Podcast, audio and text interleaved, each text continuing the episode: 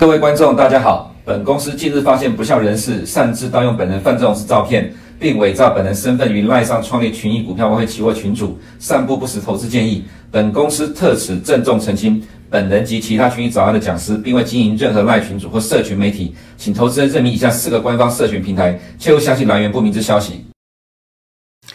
欢迎收看群益早安，今天是二月二十二号，礼拜二了哈。我们来看一下今天的焦点。今天第一个焦点了哈，是世界大战变成经济战了哈。因为美国在今天凌晨早上大概六点多的时候，再一次的宣布说，美国不会派出军队进入乌克兰了。在上个礼拜六的时候，其实拜登在接受媒体访问的时候，也有提到同样的一个状况，就是呃，美国军队不会进入乌克兰。今天早上再一次的确认这样的一个状况了，所以。呃，虽然说拜登讲到说，如果真的俄国入侵乌克兰的话，会是世界大战，不过我们倒觉得不会了，这不是世界大战，但是却变成了全面的全球的经济战争了哈，所以呃，对投资人来讲还是提高警觉吧哈。那我们先看一下今天的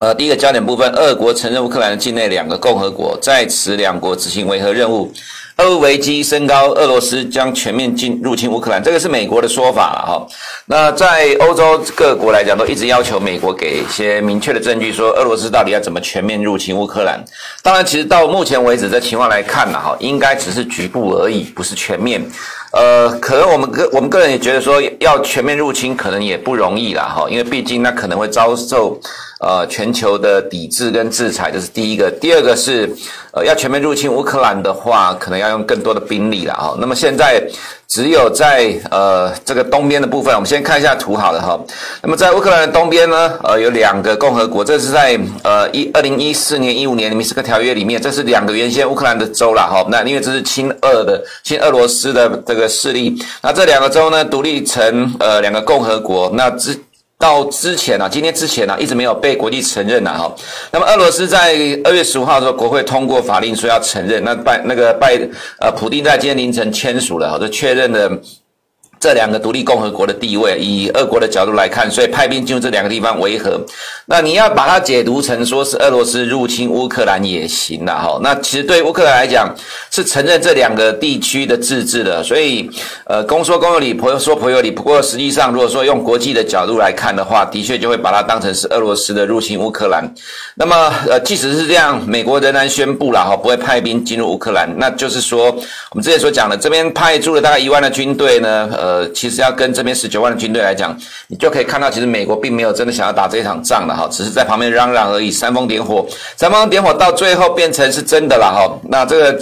可是这个其实所谓真的，也只有是对于这两个共和国的承认而已。所以这其实算是呃最小范围的呃进入了乌克兰地区或者是入侵。那这个情况呢，当然要演变成世界大战的几率不高，因为呃在这个事情发生之后。德国跟法国哈仍然是这样讲说，愿意持续跟普林接触谈判的，就是解决这个问题，解决双方的旗舰。所以未来当然有可能会是有这个状况，就是俄国呃退出这两个共和国。那当然呃，在过去几天的不断的两面的炮击，不管是谁去主导的啦，虽然乌克兰一直在否认。呃，至少它的确是成为俄罗斯进入这两个呃共和国的理由。那也是因为这样的，美国将撤出乌克兰大使馆，美国将会对俄罗斯制裁。这是今天早上的发展。所以为什么这会变成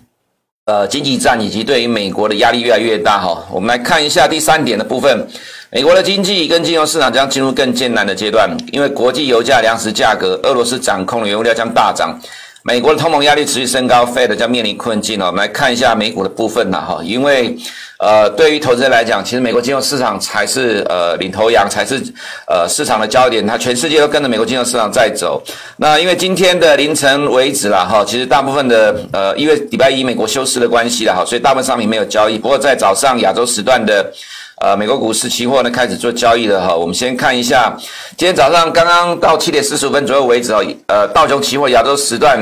呃，跌了大概一点五一 percent 了。那这个位置呢，如果今天晚上也是这样的一个走法的话，大概已经快要接近呃这边之前一月二十四号的低点的了哈。那如果当然从收盘价的角度来讲，如果明天早上收盘是这样的状况的话，就会破了这边的低点。那如果以纳斯达一百期货在刚刚七点四十五分左右的呃时间点来看，在今天的亚洲时段。呃，跌了二点五七个 percent。当然，我刚刚看一下了哈，是比这个七点四十分的跌幅还来更大。那这个点呢，已经跌破了一月二十四号的低点的了哈。其实今天晚上的美国股市一定是剧烈的呃震荡了哈。那不管最终的收盘是如何，至少现在来看，呃，美国股市也受到影响了。所以。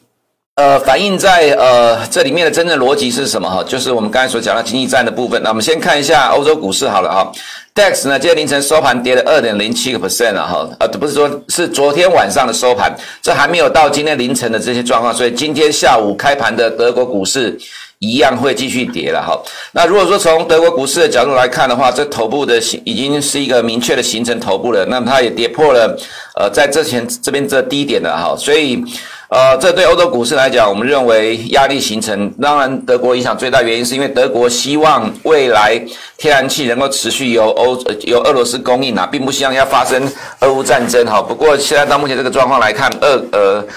德国的受害的冲击是最大的，因为最终有可能呢，哈，呃，有这样的压力，就是，呃，德德国被迫要关掉北溪二号啊，因为有这个国际的压力，北约跟欧盟的压力，大概会有这种状况，所以德国的受创是会最深的哈。那么法国的话。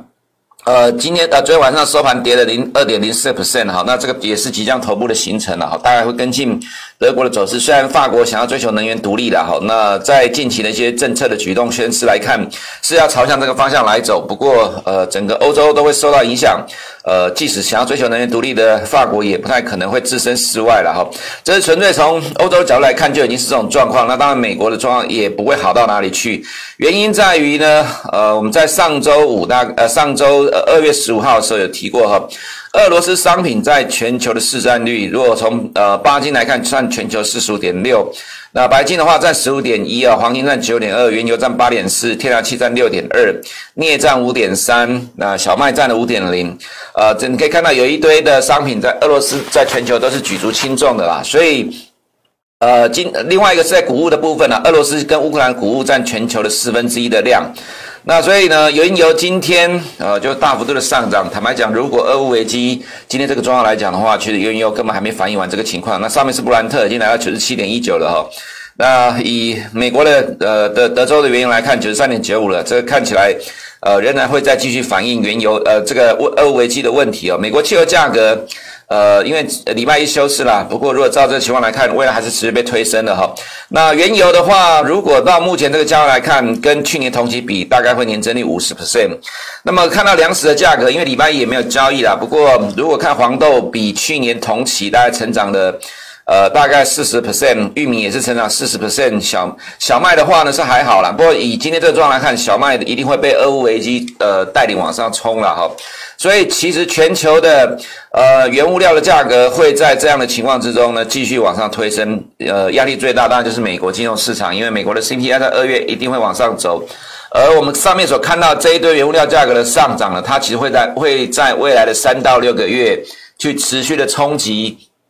美国的 CPI，所以很多人在期待说美国的 CPI 在第一季见顶，第二季就往下掉了，看起来这个梦。呃，这个期待，这个憧憬，可能暂时不会发生的哈，所以这个对美国金融市场的压力是会很大的。那当然，其实市场都在争论说这一次到底会怎么走啦。我们还是强调一点了哈，其实在一九九零年之后，美国就没有什么通膨压力的啦。所以其实现在的情况来讲，你要去衡量美国的中央银行或者官方到底要怎么做，其实很简单呐。其实在未来，如果美国的通货膨胀持续往上窜升的话哈，不断的往上推到到八个 percent 之上。呃，到第二季也没有明显下来的话，其实对于美国中央银行银行而言，未来势必要快速大幅度的调高利率。当然，在三月份，呃，在目前这个时间点，因为有俄乌危机的关系，可能就没有办法去一次的升息两次了。不过，如果到下半年，美国的通膨没有明显下来的话，最终会被迫快速的大幅度的调高利率去压制通膨，啊，不然，呃，未来就会出现像这样的情况，通膨上升。造成美国经济的衰退，其实很多人还搞不清楚为什么对于美国人而言这么害怕通膨，因为在美国的历史上，在一九七零年代出现了两次停滞性通膨，它的确就是由通膨上升所带来的结果了哈。所以未来一年通膨预期呢，对美国人来看的话，还是认为在五个 percent 之上了哈。那另外一个重点就是要看未来零售销售。其实以现在这个情况来看哦，零售销售已经是在高档震荡，虽然一月份继续创新高。那如果没有意外的话，美国零售销售也开始往下掉。一旦它真的开始确定往下掉，那所有市场的担忧都会形成，那对于美股的压力会更大。所以未来。呃，会面临什么样的情况呢？呃，就是市场可能在预期担心的部分呢、就是债券的殖利率扩利差缩小的问题啦。这以后再说，因为今天没有什么太多的时间。所以从整体的角度来看呢、啊，哈，这个世界大战变成经济战，这个对于 Fed 面临的压力会更大。未来的 Fed 到底是要呃快速大幅的调高利率，还是担忧经济？其实到最终，我们认为它一定会面临这样的一个结果，就是必须要在下半年的时候快速大幅调高利率，因为不调高利率的话。呃，窜升通膨一样会冲击美国经济，到最终你只能选择一边了哈。这个其实就像，呃，在金融市场有所谓三元悖论的哈，你不可能同时兼顾这两者，你只能选择其中一项，你没有办法同时兼顾，让经济不下去，通膨又不呃，通膨也下来了哈。在这种情况，呃，只能选择一个部分了。这个就像。刚刚我们看到图，一九七零年代到最终，美国中央银行选择了大幅的呃大幅度的升息去压制通通货膨胀，因为只有通货膨胀被压制之后，美国经济才能恢复正轨了哈。那其实现在在看四十年前的经验来看，其实很多人是没有办法去感受到这样的一个状况了，所以我们会认为说，接下来的 Fed 面临困境，所以为什么美国股市会有剧烈震荡反应呢？哈，那么在礼拜一跟呃，这两天哈，上周我们有提到说，其实近期美股对于俄乌危机的反应比欧洲股市还要来得更弱。我们认为啦哈，这其实当然背后反映的问题也在于，如果真的俄乌危机一旦发生的话，它其实对于经济的冲击反而是加强了，去强化这样的状况了哈。所以这也是为什么呃，美国股市对俄乌危机的反应呢，它其实比欧洲股市还要来得更弱的状况。那么再来就是第四点哈，担忧监管政策再起，腾讯、网易等元宇宙概念股重挫，港股、A 股下跌哈。那其实。在这段时间，很多的外资券商纷纷喊进港股跟 A 股，理由是因为基期低的关系，因为去年跌的幅度很大，全球的股市都在高档，只有 A 股趴在地上，所以从基期的角度来讲。呃，你去推 A 股、推港股，其实相对上是比较安全的了哈。这其实是很正常的情况。什么叫 sell side？就是要卖东西给你的啦。那卖报告给你，希望你下单才能够有生意、有业绩了哈。所以大家都要找一个方向来喊多了。不过到最终能不能实现的话，这其实还是要看真正市场最终的情况而定。那么就像上个礼拜五有美团的利空，在昨天有元宇宙的利空了哈。所以。呃，昨天香港里面的科技股，腾讯、网易、哔哩哔哩一堆的股票，快手全部都重挫。那原因是因为中国官方要抵制打压元宇宙概念股，借资本炒作了哈，所以港股、A 股下跌。当然，A 股还有其他的因素啦，所以呃，我们这样看的哈，其实像二零一八年，这是。不同市场，二零一八年到二零二零年这三年的时间呢，哈，百分之七十的大大型投资银行对于美元的看法都是认为会贬值，就美元升值了三年啊，跟市场的看法完全相反。那么，其实对 A 股的状况来看呢，哈，我个人也，我个人是觉得说，其实今年的状况很有可能会，呃，就像我们刚才所提的这个例子一样，这么多的券商看好 A 股，但今年 A 股可能动不了，啊，原因也在于说，其实今年全球经济的状况可能会使得，虽然中国官方要。宽松货币政策，但是呢，呃，可能对金融市场而言，呃，今年可能会是降风险的一年了哈，因为俄乌已经强化了这样的一个问题，所以在股市这一块来看的话，至少从现在这个时间点，我们认为对于港股跟 A 股，其实还是要保守一点的哈。那么再来就是最后一点，再怎么强，有人撑盘的台股今天都会受到压力哈，系好安全带吧。昨天我们提到，其实对于台股的投资人来讲，去多方这个部分。很幸福啦，因为有人在撑盘，有一个强力的手在撑盘，所以在台股在这一波其实跌的幅度比别人少，涨的幅度不会输别人哈。不过如果碰到了真的，呃，昨天我们有提到说，如果真的俄乌危机扩大的话，造成美股重挫，那在这种情况呢，台股一定会被拖下来的。那今天没有意外，台股应该是被拖下来。虽然有人要护盘，你可以看到盘面上的一些轮动就看得出来。好，这是今天的焦点的部分。那我们今天进入盘的呃，进入这个图面的状况了哈。在前面这些呢，我们刚才都解释过了哈。所以投资人对于俄乌危机的解读，我们会朝向呃从世界大战转成今呃全球的经济战了哈。那这全球经济战其实对于欧美国家来讲压力非常的大，原因就在于未来通货膨胀的压力会持续的升高。那这通膨压力持续升高的情况，就会造成尤其是美国的央行到底未来要看哪一个部分？到底是看经济成长，还是看通货膨胀？到底是要以哪个为优先的哈？那我们认为最终美国中央银行一定会被迫要先压制美国的通货膨胀，因为你的通货膨胀不压下来的话，美国经济迟早一样会进入衰退的情况。虽然今年二零二二年大部分人都认为不会衰退了哈，不过。即使如呃这不今年不衰退，如果通货膨胀不压下去的话，二零二三年其实迟早会面临这样的一个状况，因为到了今年下半年，一定会有很多的券商跳出来，对二零嗯二零二三年看得更衰哈，这可能是投资人对于美国经济的发展啊必须要去留意到的一个状况了哈。那么再来。呃，进入股市的部分，呃，刚刚有提到了哈，其实欧洲股市，呃，我们认为接下来可能会有一个明显的补跌的情况，因为俄乌危机对欧洲的冲击最大，尤其是对德国这个部分了哈。虽然德国到今天凌晨收盘，呃，跌破了这边的低点，那其实整体的角度比美国来的还稍微强一点，不过未来一定会呃加速的往下去探底的一个状况。那美国的期货在亚洲时段现在已经在反映了这样的一个压力了哈，所以今天晚上的美股没有意外的话，应该是会直接反映。呃，俄乌危机的影响了哈，这个其实投资人还是皮绷紧一点吧，这个会变成一个全球的经济战。那么在这样情况之下呢，我个人觉得说，其实投资人也不用对美国的银行股期待了，因为在这种情况之下，覆巢无完卵，无完卵了哈，所有的股票、所有的 sector、所有的类股板块，基本上都会跌了，不会有谁说哈多强撑住了这种情况。呃，没有人会有例外啦，少数而已啦。那只顶多只是有特殊题材，顶多也是撑个一两天。这种情况之下，大概所有的 sector 都会跌了哈，所以连银行股一样是会跌。那道琼的话，我们在昨天就提过了，这个走势其实真的非常的糟糕，形成了一个头部了哈。如果今天再下去的话，那么这个大头大致上就形成了。S M P 五百的周线跌破了两千年以来的上升趋势线，越走越弱了哈。那这对投资人来讲，还是要高度的。关注这样的一个发展，提高警觉吧，哈。那么在科技股的部分，我认为压力很大的是两档股票了，一个是 Alphabet，一个是 Amazon 了，哈。原因在于说 Alphabet 的利多出来之后，只有涨一天，后面一路的跌，在这边跌破两百天移动平均线。坦白讲，这真的是非常差的走势啊。那么以亚马逊的角度，也是一样的情况了，只有反弹到五十天均线，两次点到了下来，均线形成实质有效的压力。这仍然是一个跌势哈，那么在呃科技股指数的部分，刚刚讲过了啦，投资人还是提高警觉吧。虽然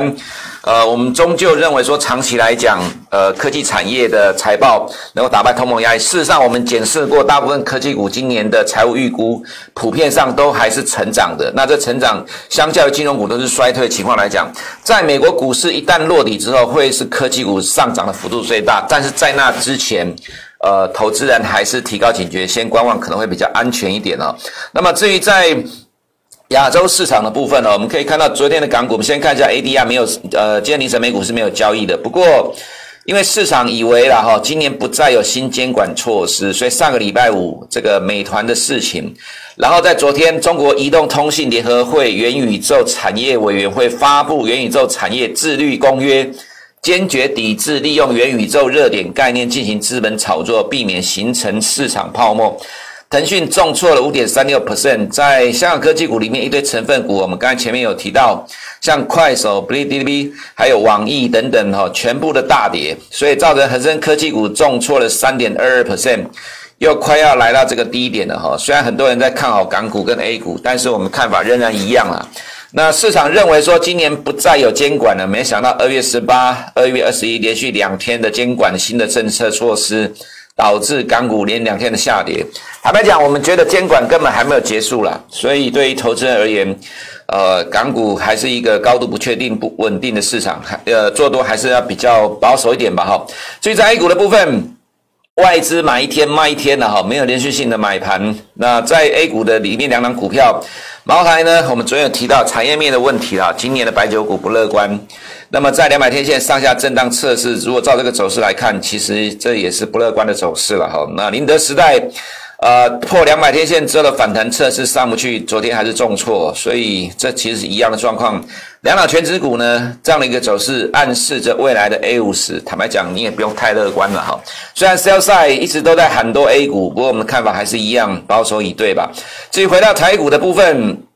呃，台股昨天真的走势非常的强哦，我们可以看到昨天的东亚市场，东亚是指像韩国、日本、台湾、香港跟中国了哈，以这四块为主。那么对于东南亚的话，就先不看了哈，在这东亚市场的部分，日本、韩国、韩呃香港跟中国呢，全部都是写都是跌的哈，而且其实香港跌幅很大。那台股昨天收盘还只有涨了呃，只有跌了零点零六 percent，你只能说不强，外资卖超一百一十二亿。指数才跌了零点零六个 percent 啊哈，那今天还是会受到俄乌危机的影响下跌，因为美股期货现在已经都跌了那接近两个 percent 或超过两个 percent，这种情况之下，外资一定会砍，那外资一定要砍，虽然有人在护盘。不过这个要够多的钱了哈，才能够撑住今天。什么意思呢？至少你今天要砸个五百亿才有意义了哈。如果你说每天买个六十、一百亿的话，其实顶多只是减缓跌幅而已。这种情况呢哈，外资的卖压可能会持续两三天，所以短线上来讲，台股会有压力哈。投资人可能皮绷紧一点。虽然说从盘面上的角度来看呢。呃，昨天的确是从资金转向的钢铁股哦，这都是呃权重股，像中钢昨天涨了两个 percent 多，要涨两 percent，中钢其实真的是非常不容易了哈。科技股这不振呢，钢铁股呢就变拿来变拿来撑盘的，金融股小小呃小跌了哈，没有什么明显的拉抬。不过货柜三雄哦，昨天拉起来拉的这个长荣，这些都是权值股，昨天的长荣是占指数最大的一档股票了哈，就拉抬指数最大股票，所以你盘面上。你都可以看得到有一个多头的力量在呵护台股的用心了哈，这个其实是可以值得嘉奖的。只是说，对于投资人而言呢，讯呃市场的变化讯息万变。今天凌晨，俄罗斯呃进入了这两个共和国进行维和任务了，在国际的解读就是入侵乌克兰。但是呢，呃，美国又不出兵的情况之下，这最终就是变成世界的经济大战了，不是实际的战争，世界的经济战。那这个受害的其实对于呃整个全球来看，是以欧美金融市场压力比较大。对俄罗斯来讲，油价的上涨呢，有更多的外汇收入，那其实它还可以撑一段时间。所以虽然有来自于美国的制裁了哈，其实对俄国来讲，我们认为会继续的呃硬干下去。所以这对于接下来的国际金融市场来讲，会进入一个呃不短的一个波动期、震荡期。所以可能投资人，尤其在多方这一块的话，还是提高警觉。虽然台股有人在撑盘，让你觉得好像活在天堂里面，跟全世界呃独立于全世界之外了哈。不过终究。最终还是会受到这样的压力跟冲击。以上是我们今天群益早内容，我们明天见。